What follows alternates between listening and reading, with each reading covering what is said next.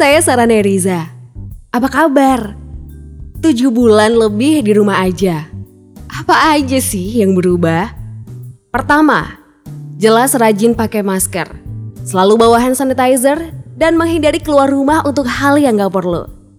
Kedua, saya jadi rajin masak loh. Selain bisa lebih menjaga kesehatan, ternyata cara ini juga efektif bikin enggak jajan sembarangan. Ketiga, Ngantor mulu di rumah. Bener deh, sejak tanggal 16 Maret 2020 saya nggak terima undangan dan pekerjaan di luar rumah. Bukannya sok-sokan ya, tapi memang pengen lebih menjaga diri aja. Lagian pekerjaan semua bisa online kok. Malah lebih hemat ongkos transport dan jajan. Hehe. Nah, yang keempat, jadi rajin nonton film. Banyak film Indonesia lawas yang saya tonton ulang sekalian nostalgia lah. Kelima, gak pernah belanja produk tersier.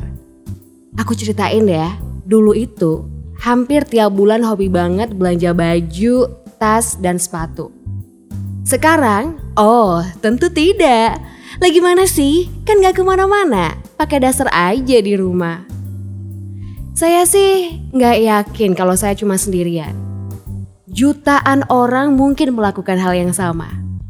Perubahan perilaku konsumsi masyarakat ini ternyata berdampak besar loh.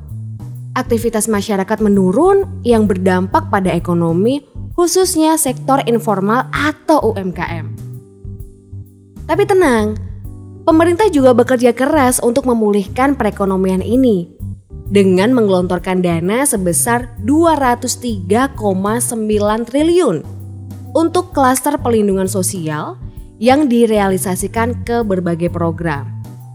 Oke deh, saya pengen ceritain kamu nih ya, bahwa ternyata dana itu digelontorkan ke beberapa program seperti PKH atau Program Keluarga Harapan, BPNT, Bantuan Pangan Non Tunai, Sembako, lalu juga program BST atau Bantuan Sosial Tunai, Kartu Prakerja, BLT Bantuan Langsung Tunai, Dana Desa, Lalu juga dialokasikan untuk program Banpres Produktif untuk modal kerja, subsidi gaji dan juga diskon listrik. Hayo, siapa yang di rumahnya dapat diskon listrik? Lumayan kan?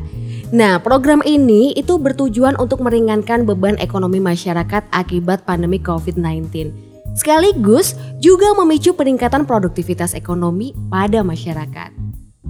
Program pemulihan ekonomi nasional ini memang jadi salah satu rangkaian kegiatan untuk mengurangi dampak COVID-19 teman-teman terhadap perekonomian.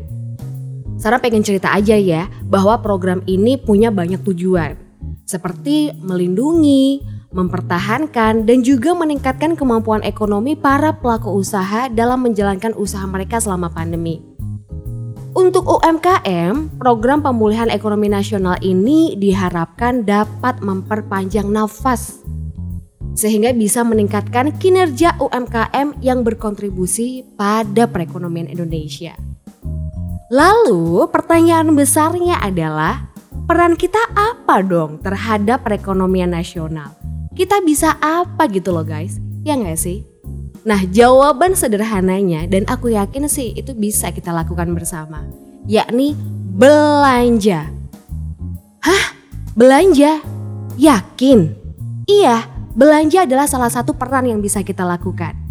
Belanja produk UMKM yang ada di sekitar kita. Kalau kita belajar dari core value-nya BUMN yakni ahlak alias amanah, kompetensi, harmonis, loyalitas, adaptif dan kolaboratif, saat ini, saat pandemi ini, ini sebenarnya adalah waktunya untuk beradaptasi dan juga berkolaborasi. Jadi gini guys, jika selama ini kita cuek dengan kesehatan, nah sekarang kita bisa beradaptasi dengan menerapkan 3M. Menggunakan masker, mencuci tangan, dan juga menjaga jarak untuk memutuskan mata rantai penularan penyakit corona.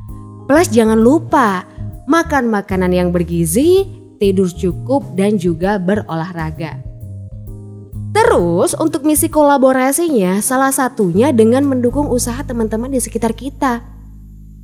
Apalagi banyak kan kalau kita lihat teman-teman kita yang mungkin kehilangan pekerjaan atau harus jungkir balik cari kerja sampingan sampai jadi jualan. Misi ini nggak muluk-muluk kok. Dengan kita membeli produk UMKM, berarti kita bisa mencukupi kebutuhan kita sehari-hari. Plus, baiknya adalah membantu UMKM untuk tetap melanjutkan usaha. Nah, jadi sekarang kita udah tahu kan apa peran kita? Harapannya sih, semboyan satu nusa, satu bangsa, dan satu bahasa yang lekat dengan Sumpah Pemuda 28 Oktober itu nggak cuma jadi seremonial belaka, tapi betul-betul bisa mempersatukan kita. Ya iyalah, kita sekarang kan mengalami hal yang sama, lagi dapat ujian bersama. Kalau nggak saling menguatkan, kita bisa apa?